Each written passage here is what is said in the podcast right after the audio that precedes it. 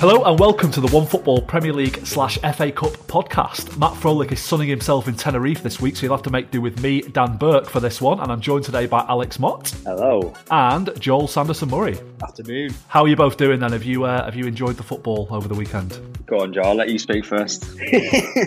yeah, I mean, it was a bit of a weird one because there's not that many Premier League games, so this is kind of like in a bit of limbo, but. Mm I mean, Sunday Sunday was great, and then the El Clasico was, was like something else. I can't talk about it a bit, but you, know. you can't call it the El Clasico. I'll tell you that. That's what you yeah. can't. yeah, I've slipped up there, didn't I? Yeah, shit. uh, no, I mean, other than that, you can't complain about being in the semi final of a, another cup competition. The quadruple is on, so. Mm.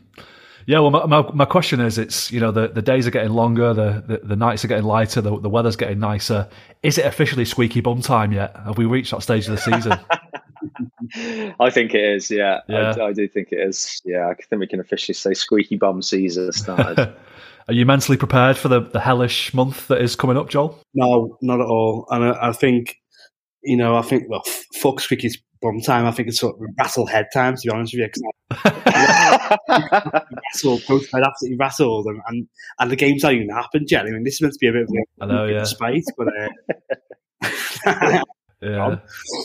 It's it's mad to think that City could win three trophies or no trophies, like, and Liverpool could win four trophies or, or end up with just the Carabao Cup. It's uh, yeah.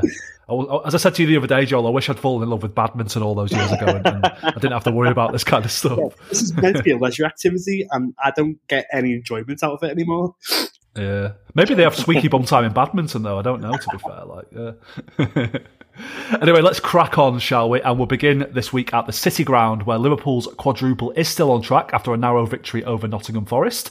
Uh, a 1 0 win that was. But is it fair to say, Joel, that maybe they were a little bit fortunate here? I've seen a, a fair few people suggest this after the match, and I, am not. I'm not quite sure I am aligned with that uh, opinion because, I mean, watching it, you know, watching the 90 minutes, I, I felt pretty comfortable all the way through, and it wasn't a stellar Liverpool performance at all. And I think the first half they were better than they were in the second half. Um, I don't really think they make the Forest keeper make too many saves, but I think Liverpool pretty much in control. And I, I wasn't really expecting, you know, a top class performance from them considering how many changes because you know pretty much. You know, the whole front three was different to the last game. Midfield was, you know, pretty different, and then three out of the four defenders were different from the, the Arsenal win as well. So it's you know, you expect it to be, you know, that's you know, Klopp trying to, you know, give uh, minutes to players and, and trying to get them sharp to, to, to lads who haven't played that much in recent weeks, and because we might have to call upon them in the, in the next few weeks. Um, so I expect it to be a bit sort of rusty and a bit disjointed, and, that, and that's what it was. And you know, uh, Forest did themselves uh, you know, a lot of justice. They were they were great and battled really hard, and they had that chance.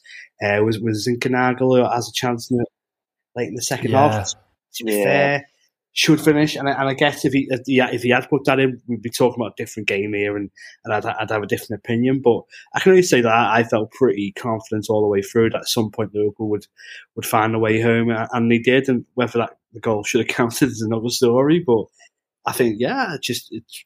I think it should have counted, shouldn't it? I think I don't think there was anything yeah, wrong with that yeah, under the uh, the new the new laws. Ah, I, have still I've, I've, seen the image. I've seen the image that proves he's off on, on side. I'm still convinced he's offside. I'm not quite sure how they allowed it, but yeah, we will take it. Yeah, yeah. I was going to say, Alex, about Diogo Jota. I mean, I'm sure Joel rates him pretty highly, but to me, he, he still seems a bit underrated. He, he, seems to score every time he steps on the pitch, and yet nobody's really talking about him as a as a sort of top class striker. I don't think. Yeah, no, I can agree with that. I, I mean, there's sort of Salah's on a different level, you know, to everyone else, but I think just mm. under him is is Jota for me.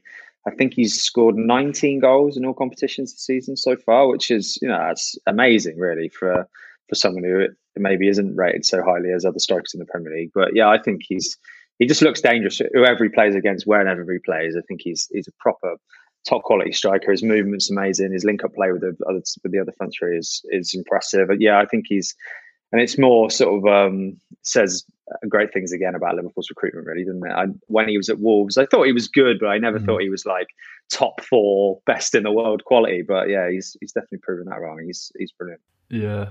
Liverpool have mastered the art of spending 40 million on a player that ends up being an 80 million pound player eventually, yeah, haven't they? Like, yeah, it's, yeah. it's really, it is really impressive, the scouting and stuff. Yeah, yeah. Yeah, I, th- I, think with Jota, he's, he's almost a bit too unassuming. He, he makes it look a bit too easy. I think you have to be a bit assuming and a bit kind of arrogant as a striker. Yeah. And he, that, he just comes across like he's just a normal fella who's just come out, come out the pub and gone onto the pitch and scored, basically. And, fair play to him. Uh, but Alex, a valiant effort from Nottingham Forest all the same. How impressed have you been with the job that Steve Cooper has done since taking over? And do you think they might make it into the playoffs? Yeah, I mean, I thought he might do a good job. He did a really good job at Swansea, and I thought he he would get a job straight away from Swansea over the summer. That didn't happen, but yeah, since he's come in, I think it was the end of October he, he started. He joined, and they've lost I think three games since then. They've only lost one game since Christmas. I, I, I was writing about Forest last year actually when uh, when Cooper um, took over, and since Clough uh, since Clough left in the early nineties, there's been more British prime ministers in the in, in history than than um, Forest managers. Twenty three right? to twenty four. Yeah, yeah. Wow. There's been twenty four Forest managers and twenty three prime ministers. So um, yeah, they've they've sort of gone through them, and they've been some names as well. So yeah, it, it was a bit of a basket case club, but he's yeah he's I mean, you saw from the atmosphere on Sunday, he's he's rejuvenated the place totally, mm. and they're playing really good football. They've got a really good squad. Djed Spence is is sort of the marquee name there. He's he's brilliant.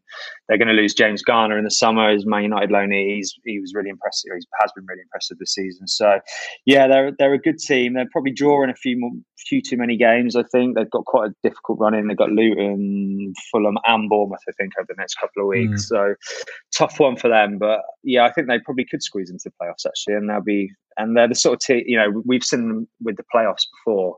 It's all about momentum, isn't it? And if you can sort of win, you know, your last six games or whatever, that that's a good omen going into the playoffs. So yeah, yeah and, and they're a Premier League club, aren't they? And you know they've yeah European champions, and I'd love to see Forest back in the in the Premier League. I was going to say that yeah, as well. Yeah, yeah, definitely. great club. Yeah, definitely. Well, meeting Liverpool in the semi final will be Manchester City after they won four one at Southampton. Uh, do you think the scoreline flattered City a bit here, Joel? I think he deserves to win. Um, perhaps you know a three goal scoreline maybe is a bit harsh for Southampton because I think Southampton put up a, a decent fight and, and were very much well in, into the game and you know, and until I guess until De Bruyne scores a penalty, then I think after that I, I, didn't expect, you know, the hosts to get back into the game at all. You know, City were were in control and, and, and probing and prodding all the way through. But I think it reminded me, especially the first sixty minutes, it reminded me of the Premier League game between between the, the pair because you yeah. City, did that in that game, and, and Southampton held up and and you know got their chances on the break, and, and I think that were worthy of a point that day.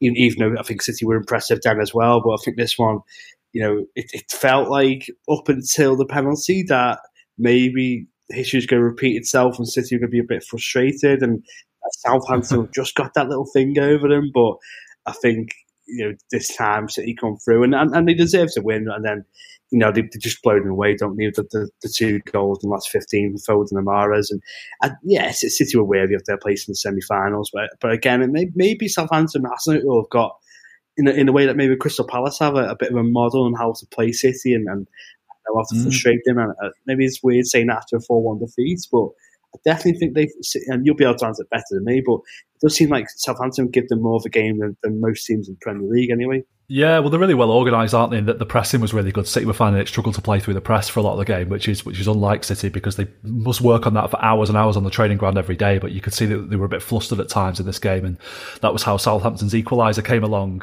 I, I, mean, I was at a point in this in the second half of this game when it was one-one, and Southampton were knocking on the door a bit, and I was thinking, hmm, maybe it wouldn't be so bad if City went out the FA Cup. Maybe that maybe that's sort of two less games to worry about between now and the end of the season when it's when it's going to be difficult and sort of chock a block enough as it is. And then when we to win that game 4 1. I mean, I just kind of laughed when Mahrez put the fourth goal in. It was like, this is the most undeserved 4 1 victory I think I've ever watched in my entire life. I don't, I don't know, probably the XG, I don't know what it was, but it probably was about right in the end because I think City did have a few chances at the end when they were they were already on top, but I don't think it was a great performance. It doesn't fill me with confidence going into the, the final weeks of the season. Uh, Alex, do you think it was a mistake from Hasenhüttl to start Armstrong and Long up front here and, and bring Adams and Broja as two uh, first choice strikers off the bench? It seemed a bit strange one to me. That. Yeah, yeah, that surprised me a little bit when I saw the teams. I think, uh, I mean, that that's been the case for the rest of the games in the FA Cup. So I don't know whether he just sort of felt like he wanted to give, you know, give those players their chance in the cup. But yeah, like I said, I suppose in the first hour, it worked, didn't it? You know, Shane Long's running and certainly Armstrong's pressing from the front. That did work. I mean, the game totally changed mm. on the penalty, didn't it? It was just a bit of a total blush, uh, rush of blood to the head um, from Salisu. I'm not not sure what he was thinking there, but yeah, I, I, don't really, I didn't really understand it at the time, and I still don't really understand it to be honest. I think Adams and Broja probably probably been Southampton's two yeah, best players definitely. this season. Yeah, it was a strange one. It was a strange one. Yeah, I agree. I thought it was a, it wasn't really a four one on on paper, but yeah, it was. Um, yeah, City. Yeah, like I say, just the game changed. Yeah. Right, I'm going to put you on the spot now, Alex. Uh, that semi final at Wembley, City v Liverpool. Yeah. Who's going to win? I think Liverpool win. Uh, Liverpool win the one-off game, and I think if City uh, draw Liverpool in the Champions League semi-final, which eventually will happen, uh, uh, uh in the final, I think Liverpool win that over one game. I think that's so. That's Liverpool win the semi, the FA Cup semi-final and the Champions League final if they meet each other, and City yeah. win the league. Yeah, I, I think that's it. Yeah, yeah, I think that's how it works. I'd probably take that. Would you? Ta- would, you, would take, you take that, Joel? Absolutely not. No, I'm greedy. You want all four or nothing now? Is that it? Yeah. I, then I can retire, to be honest, from, from watching football. So uh, um, I'm actually a bit the other way with playing Man City over one game, where I, that that, I, that sounds horrible to me. I prefer to play over two legs because of you know if you got into the Champions League again, because there's always the Anfield factor. But over, it's weird with these two teams both I, I, could see City winning four 0 Liverpool winning four 0 I mean, it, yeah, eventualities could happen because of the way both teams play and the way you can just take a game away from, from each other. But the idea of playing over 90 minutes, and let's be honest, it's probably going to be 120 minutes, isn't it? It's just going to be grueling and, and, and great for a neutral. for us, I mean, Jesus Christ, like I've got angina already thinking about Yeah, I know, what you mean. I know. What, what's the minimum you would accept as a good season for Liverpool at this point? You've got the Carabao Cup in the bag. Obviously, you want to win something else. What what would be the minimum for you? I mean, never say like a minimum expect to win a trophy, but I think at this stage, I get into the Champions League semi final and then get into the FA Cup final. Then, then a final is a final. To be honest with you, like it's you know, you can't, I don't think you can ever say you expect to win a trophy, but I think Liverpool got a draw in the Champions League, which is favourable, and they should get to the semi. And then, if, you know, let's say they do get Bayern Munich, which people expect to happen. I'm not quite sure it will work out like that, but that, that game, anyone could win that game, obviously. But for, for, for the league, I think I didn't expect Liverpool to be at this stage at the start of January, end of December. So yeah. to be within a point uh, of the of the league leaders going into you know you know, the end of March, start of April, it's it's probably more than I expected. So I'm not going to expect to win the league and would be disappointed if we don't. But it's nice that we're, we're, we're battle. But I think the, you know it'd be a bit disappointed, I, I, I, guess, if they don't bring another trophy home at this stage. Mm, yeah. I mean, if you ask me, if, if City just won the league this season, I, I, would take that right now. If that if that's all it comes down to, that's that's still the, the main one for me, the the bread and butter. Uh, anything else is a bonus. But yeah, we'll see see what happens. It's going to be an interesting uh, conclusion to the season, that's for sure. Chelsea are also in the semi final after they won 2 0 at Middlesbrough. Uh, Joel, do you think the off field turmoil uh, around Chelsea could, could maybe help Tuchel create a bit of a siege mentality and drive them onto some silverware this season? Yeah, I think it has as well. I mean, Tuchel's been really, really impressive throughout like, the whole situation. Like, you know, he's obviously faced questions about it in nearly every press conference and nearly every post match he's had to do. And you know, he's he's been battled once by it and reacted, you know, in a furious manner, which I think is maybe justified as well.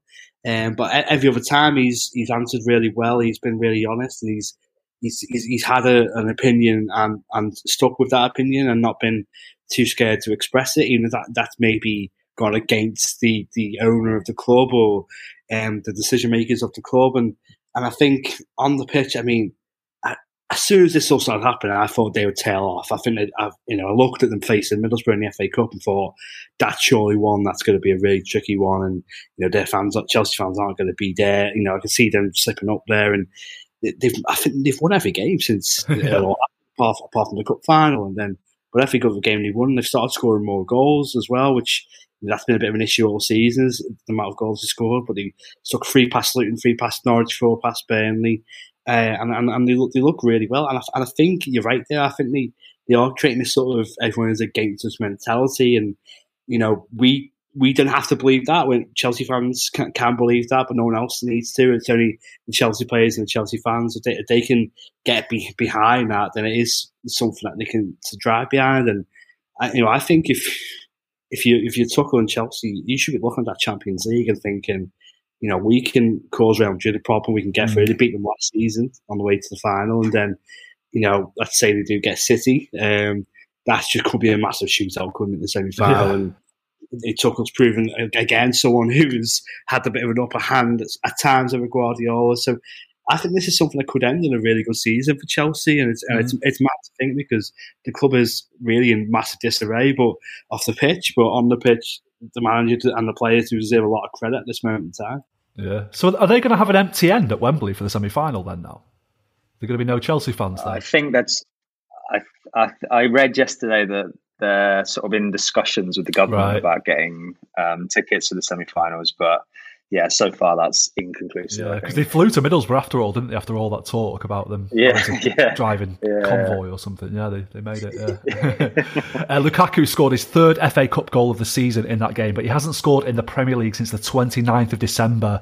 Uh, he seems like he's part of the second string now. Alex, do you think there's any way that he forces himself back into Tuchel's first choice eleven before the end of the season? I mean, obviously, never say never. Um, you know, he might score four against Brentford in a couple of weeks, but I, yeah, I really can't see it. It looks to me like Havertz is the sort of the, is the number one choice for Tuchel now, and, mm. and you can't really blame Tuchel for that because you know he's been so good, hasn't he? Has Havertz when he's when he's played, so uh, it's a it's a shame for Lukaku. I really thought that was going to be one of the signings of the summer last year. He he would look so good at Inter and you know, he obviously wanted to go back to Chelsea for a long time, and it, it, clearly it was a big money move. And the first few months of the season, it, he was really impressive. But for whatever reason, whether that's I don't know a few niggly injuries, and then obviously the interview that he did over Christmas to Sky Italia, it's just not worked out for him. And it's yeah, it's a shame because he's obviously a world class striker, but at the moment, I mean, you re- yeah, you really can't blame Tuchel for picking Havertz ahead of him, to be honest. Yeah, Pulisic is in good form as well, isn't he? he yeah, true. League last yeah. week. Yeah, yeah, yeah, yeah.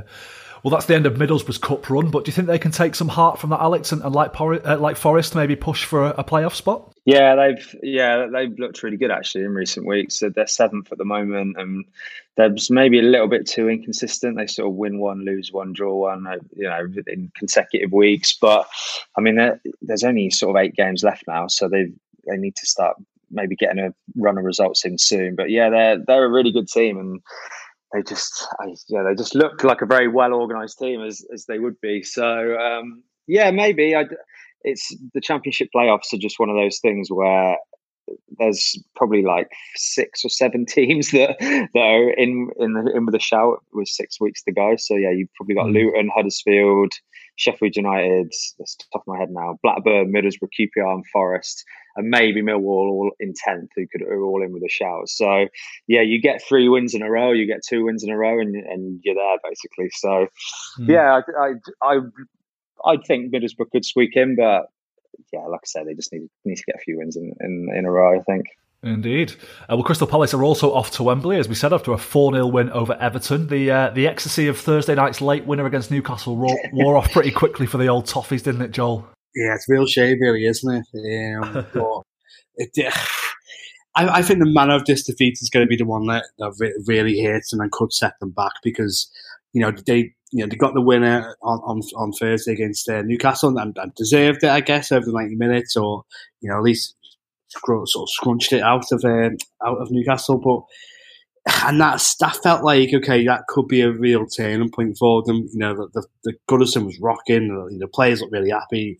They rightly celebrated the victory. Um, and then you go into Sunday, and I, I think Everton will, will no, they won't be too disappointed they got knocked out because you know the, that it's all about Premier League survival uh, at the end of the season for them. Mm. But I think the way it happened, like if, if, you know, if they lost one 0 to one and, they were in the game until late on, you can sort of shake your hands on that and, and go home and okay, it's a bit of a disappointment, but we can deal with it. But that game was over at two 0 at the start of the second half, and but the, the, and they didn't look like ever get back into it, and they, they went, the players weren't passing to each other in, in style. Um, I've, I've not seen Richarlison have that bad a game for a long time, and mm. Anthony Gordon, who's usually impressed me of late, was was really poor as well, and and the defense again, it's every single game at the moment of Everton's defense, they just seem to to part ways at the back, and, and you're wondering how the team's not scoring more against them. To be honest with you, I, I, I, think that's it, it's going to really hurt them that they've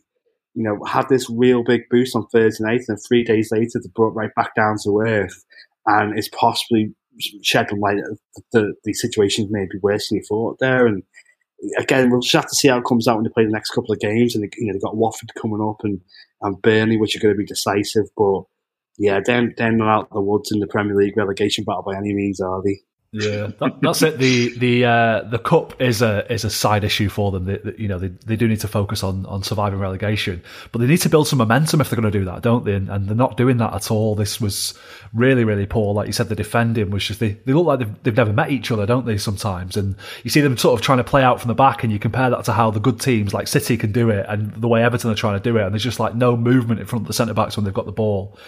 And it was strange, really, because I saw uh, a couple of Everton fans I follow on Twitter saying in the first like 10, 15 minutes of this game, oh, yeah, they're really snapping into tackles. They really look like they're up for this. And then come the end of the game, they've lost 4 0. Frank Lampard suggested this defeat wasn't down to his tactics, but rather a lack of bollocks from his players. Do you think he's got a point there, Alex, or do you think it was down to his tactics? I thought, I mean, I thought Everton were bad in the 90 minutes, but I thought Frank Lampard after the game was even worse, to be honest. I, I sort of couldn't, when I read these these quotes, I was in disbelief, really. I mean, it's taken how long has Lampard been in that job? Two months. It's taken him yeah. eight weeks to turn on his players already. It's just, I mean, he did it at Chelsea, didn't he? And that in the last season he was there, he every it was sort of a meme really at that point that every single week he'd throw a certain player under the bus and. I, yeah, I just couldn't believe it. I can't believe it's taken this long for him to to have a go at the players.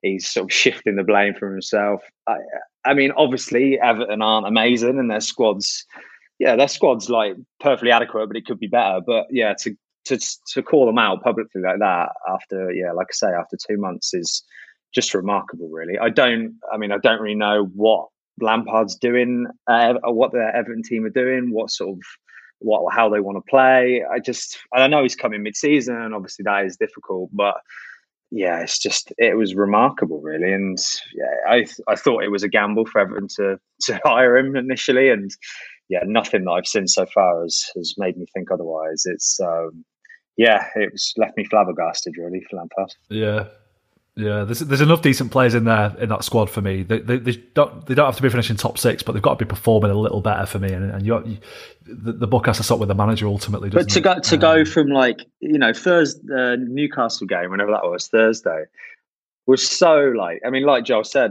Goodison hasn't been rocking like that in a long time, has it? And surely, yeah. surely, as a manager and as a coaching group, you have to like use that momentum. The, admittedly, they've only got two days to recover them whatever else. But in some ways, that could be a positive, couldn't it? You could use the momentum and then go mm. into the cup. And then, yeah, after, yeah, they 2 0 down at half time and it was game over. It was just, yeah, the yeah. air got totally let out the balloon. And yeah, that, and that's it. I just, I don't know. I think Lampard needs to park the bus rather than throw his players under the bus. to be perfectly honest, yeah. um, I think the inconvenient truth about that Newcastle game was that they didn't actually play very well. No, no, they just no. won the game in the last yeah, minute. They were yeah. actually quite poor again, so it's it's not like they've they're, they're, performing well and they're just having a bit of a bit of a hiccup now and again. The performances are, are, are trash. Uh, so yeah, it's looking pretty bleak for them. Uh, as for Palace, it's looking very bright for them. It was another great moment in what has been a very solid season. The future looks very good under Patrick Vieira, doesn't it, Alex? Yeah, I mean, I've said on this on the podcast before, but at the start of the season, I I definitely backed them to go down. I, uh, you know, with all the sort of summer upheaval they had with obviously Vieira coming in, and they had, I think they had about sixteen players out of contract over the summer, so it was almost like a new squad that's that came in, and yeah, just the way that he, the way that he's hit the ground running really Vieira has been so impressive. Uh, Conor Gallagher obviously is t- taking a lot of plaudits, but I thought he was brilliant again. Um, they just they look like a very well coached team. Everyone knows their jobs. They know what they're doing. They've already, they've already got a style of play. They just look like a very exciting young team as well. They got their average age is one of the lowest in the Premier League, and it's just yeah, it must be really nice to be a Palace fan at the moment because they're they're going places. And I don't know, I I wouldn't. I'd back them to beat Chelsea. I think in the semi final, I, I fancy mm. them. I yeah, I really like watching them play. They're just they're a really, really good team. The the only thing that might negate that is that uh, Conor Gallagher can't play, obviously, because he is a Chelsea loanee, oh, yeah. which might be slightly, yeah, which is disappointing. And obviously, that he's a big part of why they're doing so well. But yeah, they they were a really, really good team, and yeah, more power to them. Indeed, indeed. Uh, what do you reckon for that semi final, Joel? Chelsea or Palace? I, I do think Chelsea are just too much for them. I think the Palace will make a game of it, and like Alex said there, they do play play some really good football, and um, I think they'll give it a good go. But um, yeah, I, I, do think the Gallagher miss is going to be crucial as well. Yeah, definitely. Yeah. Uh, before we move on, Marc Guehi and Tyrick Mitchell have been called up to the England squad along with Kyle Walker Peters. Uh, Alex, you must be pretty pleased for those three. Yeah, I mean, uh, when the England squad came out, whenever that was last week, I was slightly disappointed. I'm not. I don't know what we're learning about Harry Maguire and Jordan Henderson in friendlies against Switzerland and the Ivory Coast. But yeah, those three players in particular have been really, really impressive. Uh, Marc Guehi's been really, really good. I'm not sure he's been quite as good as Fikayo Tomori, to be honest, and I'm mm. not quite sure why he's not in the squad. But um, yeah, he's still he's still been pretty impressive for, Palace this season. So yeah, deserves his chance. Uh, Kyle Walker Peters. Maybe Southgate doesn't have a subscription for Serie A or something. Maybe that's a... maybe he doesn't know. um, yeah, Kyle Walker Peters is, his game has gone to a whole different level this season. He's really added like a lot of goals, a lot more assists this game. So he's, I mean, he's obviously in because there's uh, there's been a few people pull out like Reece James and Alexander Arnold, but that says a lot to the the depth that yeah. right back England have. Um, and Tyrick Mitchell as well has, has been impressive for Palace. So yeah, I'd like to send a few more young players in there. I think, but um, yeah, overall, it's uh, it shows the depth that, that England have now. Certainly does. Uh, mercifully, there was some Premier League action this weekend as well, and we'll start at Villa Park, where Arsenal won 1 0 on Sunday. I noticed, Joel, the celebration police were out in force after this game. Do you think Arsenal were, were correct to go a bit mad after that, or was it a bit over the top? We live in a cynical world, don't we, where people can't seem to uh, enjoy themselves anymore? I mean, yeah, I, I, saw nothing wrong with that. I mean, I'm going to sound like I got like a a live, lo- laugh, love poster on my wall or something. But... Which you have. I've been to your house. yeah, but I, I, think it's more about sort of, you know, football's about the sort of more about the journey than it is about the, the end road and the destination, to be honest with you. It's about, mm. you know, celebrating your little wins here and there and, and why shouldn't they go crazy? Because you know, those players and staff have spent all week preparing for a game and working really hard at it and it's paid off and they've won the game. Why not celebrate it? I mean, it could end with Arsenal not finishing the top four of the season, or or it could, and, and you'll see that then. And then they should rightly celebrate that if that happens too, because they've worked hard for that all season. But it's should they not celebrate that because they might look stupid because they might finish fifth come May? Um, no, why, why not? I'd, I'd, go for it. I mean, we've all been to you know sort of away games before and on the road, and you, you, celebrate those sometimes more than you celebrate home games because it feels like such a big event, and you know you, have made you know three hour, four hour journey to get somewhere, and and even if only won one nil for a scrappy goal off someone's knee, it, it feels huge, and it, in, in the end, it's only I guess we're three points, but to, to, to towards time feels more. And also, that's the sort of game that Arsenal would draw or lose over the past decade, isn't it? Like yeah. it, it, the reason the reason that they're celebrating it is, is the context of what Arsenal have been, have been like since Wenger's left, and even before Wenger yeah. left. Like, yeah, the sort of yeah, the moaning about celebrating is very silly, if you ask me. And, and I think they needed that win as well. You know, against Liverpool last week, I thought they were very good for about sixty minutes, quite like when they played City earlier in the season. And then the last half an hour, they were they were a bit outclassed against yeah. Liverpool, really. So I think they needed a, a win to get themselves get their confidence back and get themselves back on the horse, really. So yeah, yeah I, I understood it completely. Uh, there's also been talk about Bukayo Saka being on the receiving end of some rough treatment from opposing defenders. Uh, Steven Gerrard saying afterwards, though, that he basically needs to suck it up. Alex, whose side are you on? Yeah, it was a it was a big weekend for former England midfielders giving very bad opinions. if you ask me, um, yeah, this is strange, isn't it? I, I, I, think the full quote was some from Gerrard was something like, "I've had 16 operations and now can't go to the gym." Yeah, um, yeah. yeah. So, and I'm just like, as if you're seeing that as a badge of honor. I just, yeah, I, I really don't understand what he's on about there. He's obviously and he and I don't know if you saw after the game there was his interview with BT Sport. And Gerrard was a bit um a bit testy in that as well. So he's obviously oh.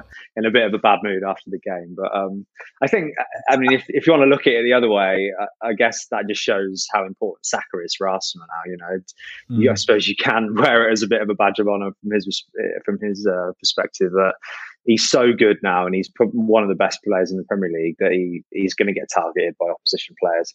I'm not saying he should, but like, yeah, that that is unfortunately what's going to happen. At, at, certainly at certain grounds. So, um, yeah, I'm, if I was Stevie, I'd um, I'd keep quiet over the next few weeks. there was a compilation going around a few weeks ago of like some of Gerrard's like bone crunching tackles when he played for Liverpool. I was watching it thinking half of these would be red cards in this day and age. Like, you can't really get away with that anymore. I think the game has changed quite a lot, you know, even since Steven Gerrard was playing. But uh, yeah, I definitely think like you shouldn't be saying, "Well, I used to get kicked a lot. It's a contact sport." Like, well, maybe we should change things there. Maybe, yeah, maybe age forty-one, you yeah. should be able to go to the gym, Steven Gerrard, and, and not not have to not have to be walking around with metal in your in your hip or whatever. uh, back back to Villa, Joel. Have, have, have, they run out of a bit of steam uh, under Steven Gerrard compared to when he first took over? Do you think? And are they maybe a little over reliant on Coutinho playing well? I thought they might have run out of a, a bit of steam um, a few weeks ago when they, you know they picked up a few strange uh, results. When uh, well, not picked them up, they, they suffered a few uh, strange results. Lost to uh, Newcastle away, Watford at home, and I thought, mm, what's happening here? But then they, they, went on a decent run where they you know beat Brighton, Southampton, and Leeds, and without conceding a goal, and he stuck four past Southampton, three past Leeds, and you think, and then they, they managed to get themselves in the top half, but they're in this sort of position where they're probably not going to finish any higher than ninth. Like I, I, think there's ten points between them and Wolves in eighth, and I, I don't think any club's going to sort of claw that gap back. But they're in no danger of going down or even getting dragged into the into the dogfight down there. So it's it's kind of like okay, you know, where do you go from the end of the season? And and I think to sort of uh, cover your Coutinho question, uh, quite possibly, it's clearly the best player in that team, isn't he? And you can see in, in some in most games like just everyone's trying to find the ball to him as quickly as possible and, and give him the ball and make and make him do something with it. And, and you know, long term, I don't think that's a great plan. Um, it, it's gotten them a fair few points, to be fair, um, in the last couple of weeks. But you know, it's it looks like that's maybe becoming that that became the plan with Liverpool when he, he was there and. The Rodgers was, you know, let's go to Coutinho and get him to pull something out of the hat. And you know that you know teams learn how to cut on that very quickly and, and sort of blunt him, and I think that's happening. Um, but it's hard to make sort of an opinion on Gerrard's Villa at the moment. I think end of the season we'll have a better picture, and I will see what they do in the summer. But I, I think at the end of finishing ninth, tenth, I think it's you know it's a, a, decent start, let's say, to his to his era. I do, I, I do think the the pressure. Obviously, he's joined mid or joined mid season this season, so it's next season is when we really judge him.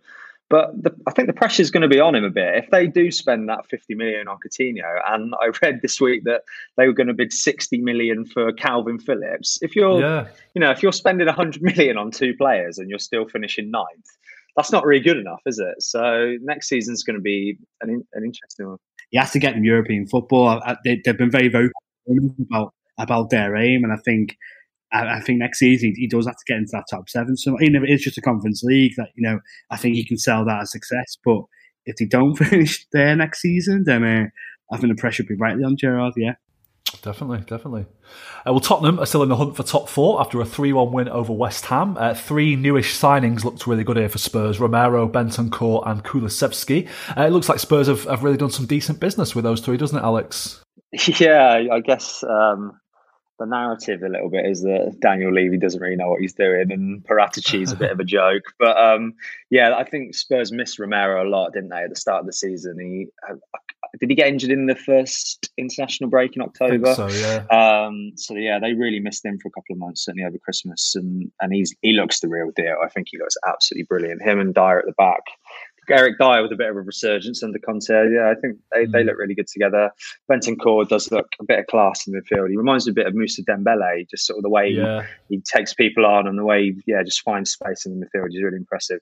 And then Kulusevski has just slotted into that front three really, really well, hasn't he? He's, he's already seems like he's got a bit of a link up with Kane and Son, which you know is is a lot easier said than done. I mean, you know, Lucas Moura's been there a long time and always been a bit of a bit part player. But and Kulusevski's been there a few weeks and has already taken his place in the side. So um, yeah, they look good. It's, I mean, they look like they're still well in the top four hunt for me. And I guess it's. I mean, if they if the teams keep winning like they do, it looks like it's going to be down to that rescheduled North London derby whenever that is mm. later on later on towards the end of the season. So yeah, it looks like um, they look good. Tottenham look really good if they don't get in top four, if they finish fifth or sixth, getting the Europa League, do you think that's something for them to build on and a decent start for Conte?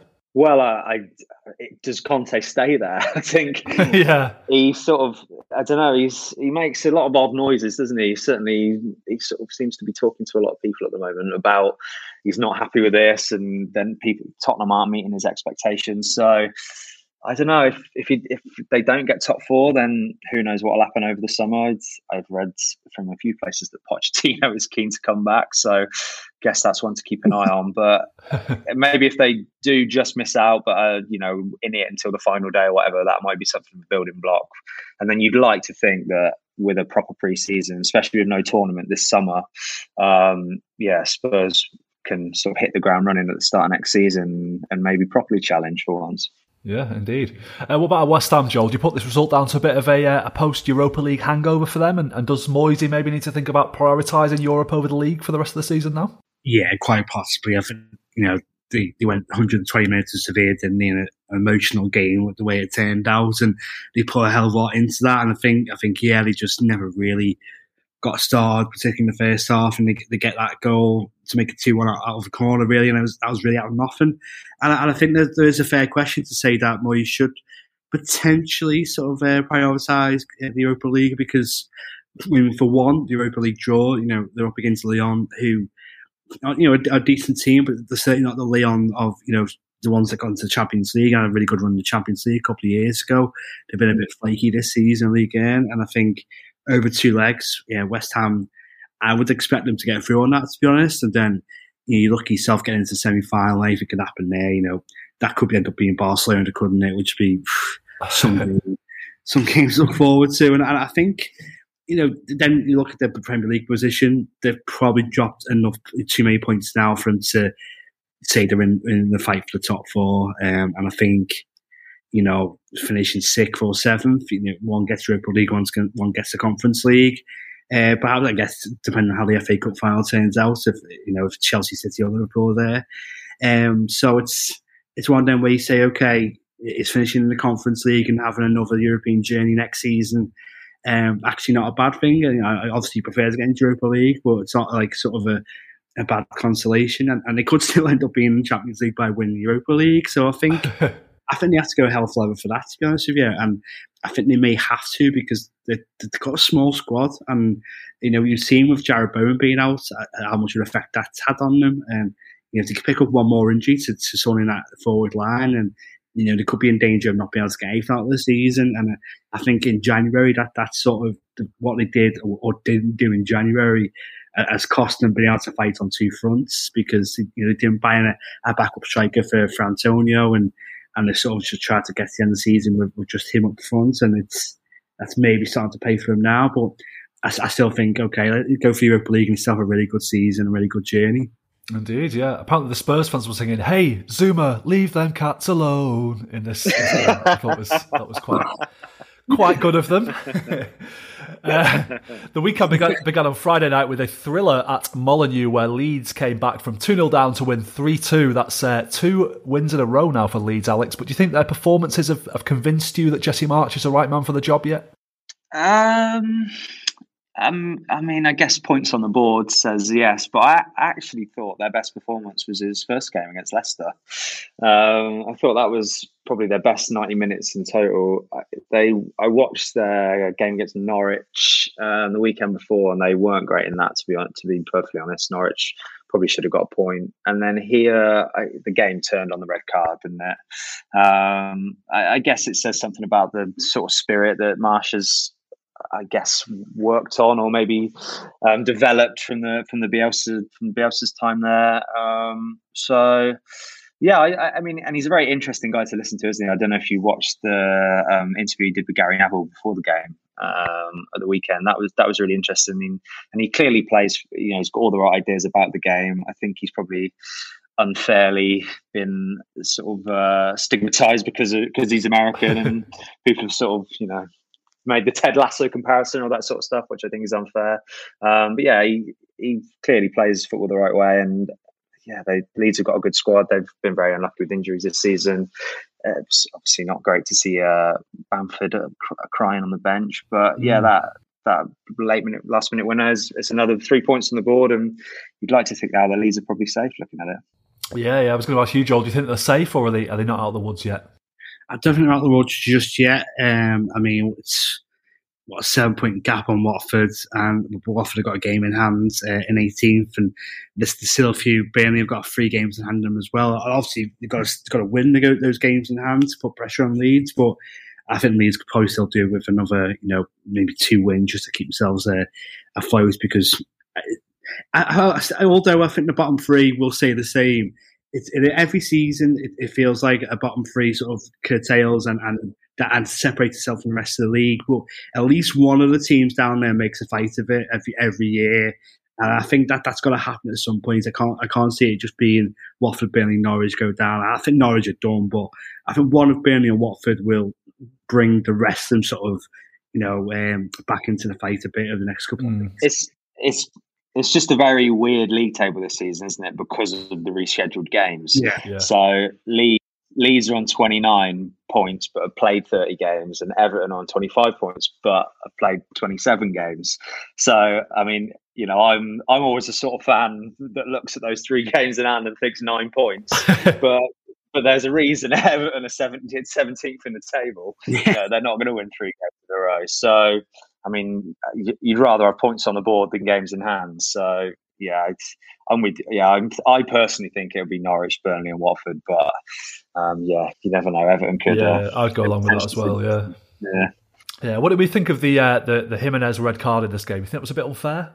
Um. I can, yeah, I can sort of. It's it's one of those, and I can sort of see why it's given, but mm. yeah, I, I wasn't so sure about it no, momentum carries into him, doesn't it? I, I don't think it's yeah, but mm, yeah, I think a bit harsh to be honest with you. Yeah, yeah. We're not going to talk too much about referees this week because it's boring. uh, finally, we come to Leicester's 2 1 win over Brentford. That leaves them 10th in the table. Uh, but do you think the, the Conference League, a bit like West Ham, Alex, that should be their focus now? And, and do you fancy them to get past PSV and maybe win the lot? Yeah, I mean, if if I was the Leicester manager, I think Conference League is probably what I'd be focusing on. They've uh, Jonny Evans and Castagna came back for their first game since December, which is huge for them. Obviously, Fofana has been out for a long time and and is back now. You know, scored that scored the goal against Rennes last week. So they're three big players, three big defensive players that are back for them, which which should stand them in good stead. Uh, I I'll, I'll, be honest, I haven't watched enough of PSV this season to really give a give a proper opinion. But I I don't see any reason why Leicester wouldn't fancy themselves against PSV. They're probably them and Roma are probably the two teams that you'd want to avoid in that draw. But um, if you want to win a trophy, you got to beat, beat the best side. So yeah, why not? I'd I'd fancy Leicester. And now that they've got now they've got a few of their key players back from injury. Yeah, Rodgers v Mourinho in the final will be good fun. Yeah, yeah. uh, Joel, have you seen this video going around of Ivan Toney being asked who he plays for, and his answer was nowhere exciting? Do you think it's uh, a bit disrespectful? If so, and do you think Brentford might consider selling him if that's how he really feels? He's he's had another situation like this. yeah. Uh, where he's you know, criticised through a bit of shade at Brentford. Um, Fuck Brentford, I think he said last time, didn't yeah, he? At least he's toned it down a bit this time, I suppose. so we've even it's an improvement, it's progress, but uh, I, I, mean, I don't think Brentford would ever consider selling him because of the situation, because he, he's one of that they can make.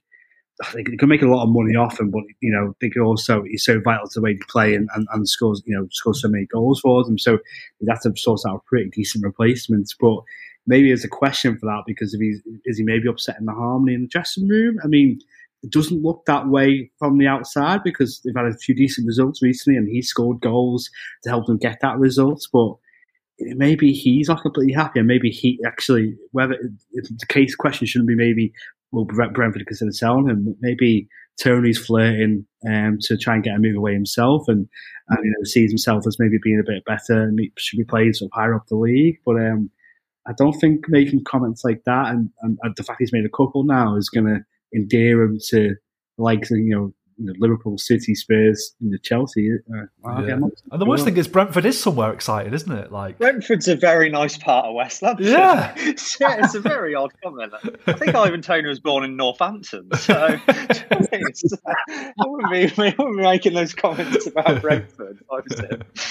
no offense to people from Northampton if you're listening. yeah, yeah, I'm sure it's a very lovely town as well. well, that's all the games out of the way this week, but we've still got some hot topics. Uh, we're going to talk a little bit about El Clasico because there were the El Clasico, as you call it, Joel. There were some uh, ex Premier League players on display in that game. The most notable being Pierre Emerick Aubameyang. Uh, where are you at with with him, Alex? Do you think uh, maybe he was right to leave Arsenal, or do you think? Um, it kind of shows that Arsenal should have kept him the way he's been playing for Barcelona? Um, I think this is one of those rare occasions where it was just right for everyone, wasn't it? Mm. He clearly wanted to leave Arsenal. He'd fallen out with Arteta a few times, a few disciplinary issues um, before he left. He'd always had his eye on a move to Spain, as, as far as I'm aware. Um, and yeah, it was just, I guess it was probably a, a slight gamble for Barcelona to, to take him. Um, but yeah, he's slotted in amazingly well, though, hasn't he? I think mm. it's seven goals in seven La Liga games him now. I, I, must say, I I looked at that Real Madrid defending, and it was like a pub side. I couldn't believe, could not believe how easy they made it for Barcelona. So. I, I, am not sure I'd quite go as far as Gerard Piqué and say Barcelona are back, but um, yeah, it was a it was an impressive performance, and, and Aubameyang was good. But yeah, like I say, I, I temper that slightly with the quality of the defending that was on show. Yeah, yeah. Well, I was, I was watching uh, Ferran Torres for Barcelona in that game and thinking we could have done with him at City for this this money we've got. yeah. I'm not sure maybe letting him go mid season was the best best option in the, in the end, but uh, never mind, we'll see. Um, you talked about the uh, the defending there, uh, Alex. Uh, I was going to say, Joel, has Ancelotti maybe shown his limitations as a coach a little bit recently? I mean, we saw how it uh, tailed off with him at well, Everton Everton last season, and things have been going pretty swimmingly for him at Real Madrid up until this point. But you know, our colleague Alejandro was saying on, on Slack yesterday that he, uh, he he hopes he's not on the bench for the time of the next Real Madrid game. They were that bad, so bit of an overreaction, I think. Yeah, yeah, yeah. yeah. Who are we to comment about the rationality of Real Madrid fans? Um, yeah, yeah, right. I, th- I, think so. Early on in the season, Ancelotti said that you know he's, he was going to make this team play on the counter attack because of the uh, abilities of Vinicius Junior, and you know they, they weren't always going to sort of try and take control of games. And he, he, he, tried to set them up pretty well defensively, but I don't think it's ever really quite worked. Like they you know, kept a fair few clean sheets, but um, that was mainly down to the fact that you know Thibaut Courtois is one of the best um, goalkeepers in the world, and he's had to produce some uh, incredible saves all season, and, but he keeps getting shots at, and, um, and I, I, don't think defense defensively they've looked weak all season, and I would be surprised if Ancelotti is there come the end of the season. Uh, well, start of next season now, let's say. Uh, mm-hmm.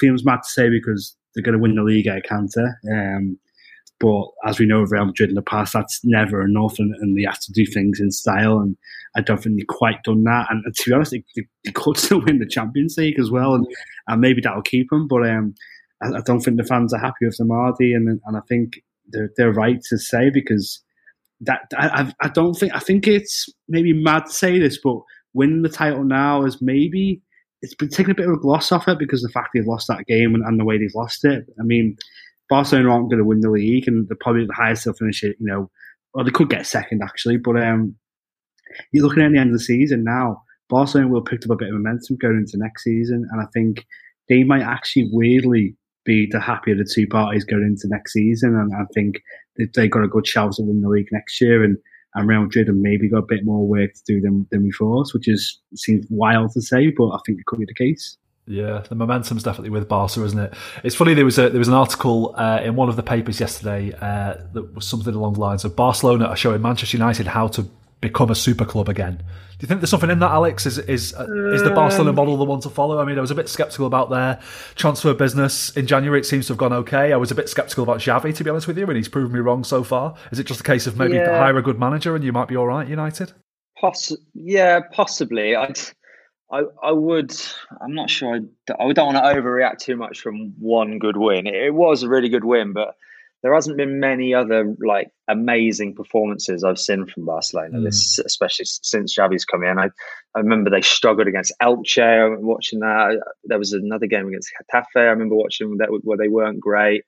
I just my overriding emotion from from the Clasico was Real Madrid were really really bad, and Barcelona sort of made the most of it. So I'd maybe want a few more amazing performances to to say that yeah, Barcelona are back, and that's what, how Man United should approach things. But um, yeah, I, I, think the hiring of Xavi was a was a bit of a gamble, and, and obviously I know it worked with Pep Guardiola, but Pep's a you know once in a generation manager, and Xavi had not shown that anywhere else. Obviously, been in Qatar, but yeah, hadn't shown it in Europe.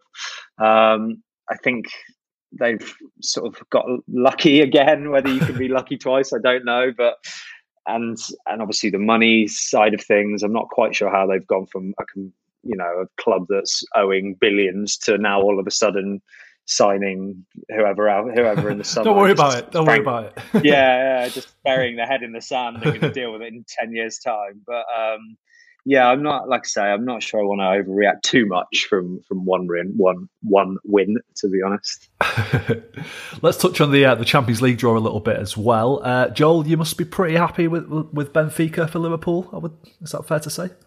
Yeah, absolutely. I mean, you know, it's, still going to be a tough game because anyone who gets to the quarterfinals of the Champions League, you know, has got a bit about them. Um, but I'd be really disappointed, and, and, Liverpool fans should be really disappointed if they don't get through that game. It, it would be an almighty shock, and I mean, Benfica do get through Ajax by you know, finishing their only shot on target, but and they, they got absolutely pummeled going at the back. But I, I guess that proves that they can to withstand heavy pressure. So you that could easily happen over one leg in, in this game, and it was surprised it does happen in Lisbon. But um, Liverpool over two legs should have more than enough, and, and I think you know, it should be, it's, a, turned out to be a really favourable draw, and it could have got as well. Mm. I mean, considering City have got Atletico Madrid, does that put Liverpool at maybe a slight disadvantage for that Premier League game? It's sandwiched between the a slight advantage, sorry, for the Premier League game, sandwiched between the two ties, given that Liverpool have a on paper easier fixture in the Champions League. Perhaps. I mean, it, it, you never know because of the way the games could go. I mean, it, City could be you know three 0 up in that in that game, and you know, after 45 minutes, depending on how it turns out. And, and Liverpool might have a bit of a struggle trying to break down Benfica. So it's, I mean, on, on paper, yes, it does. It, sh- it should favour Liverpool. And, and you know, there's, a chance if they win the first leg comfortably, they can then rest players in the second leg and see how that turns out for the game after that. But I think, yeah, possibly, but it, it's it, that's hard to say. Depending on how the games, in the context of the games play out in, in, a few weeks' time, and you know, as we all know, Dan, football isn't played on paper. So, um, indeed. Well, there's one for you then, Alex. I was uh, I was looking at City's draw, and they are in both uh, the quarterfinal and the semi-final if they get there, at home in the first leg and away in the second leg. Now, given yeah. there's no away goals anymore, do you think that puts you at a slight disadvantage these days? Um, I don't know. I hadn't thought about that. Yeah, maybe. Although is the Etihad not, the fortress that you want it to be on uh, European well, nights? It, it, can be, yeah. But normally you yeah. would go, you would go for the away leg second. You, have got a yeah. you know ideally a, a, bit of a lead or a decent result under, under, your belt, and you go there and you, you, you keep it tight. You try and nick an away goal, and, and the tie yeah, can swings in your favour. Now with no away goals, it's sort of a free hit, isn't it, for everybody? Yeah, that's true. But then does that not? Yeah, maybe, but that sort of opens it up for everyone, doesn't it? You'd like to think that I don't know someone like Villarreal maybe could uh, could use that to their advantage, but um, yeah, I don't know. I hadn't thought about that. Possibly, and I'm just and getting my conspiracy very... theories in earlier. Yeah. If City got knocked out, so and the Wanderers are difficult. You know, that is a bit of a fortress for them, isn't it? It's mm. certainly in Europe. Atletico Madrid really, really used that, and obviously Simeone he must run about 15k down the sideline during games. So yeah, that's yeah, it's interesting. I hadn't thought about that. Yeah, yeah. And I suppose the hopping, hottest topic of all, Joel, is have you prepared yourself emotionally for Mike Dean's retirement at the end of the season? I was crying in the shower listening to Adele last night. I don't think I'm ever going to look at this. Um, football, well, the Premier League is going to lose one of its greatest showmans, isn't it? And um, it's going to be a really sad day when he he hangs up the whistle, uh, should we say? I'm absolutely gutted, mate.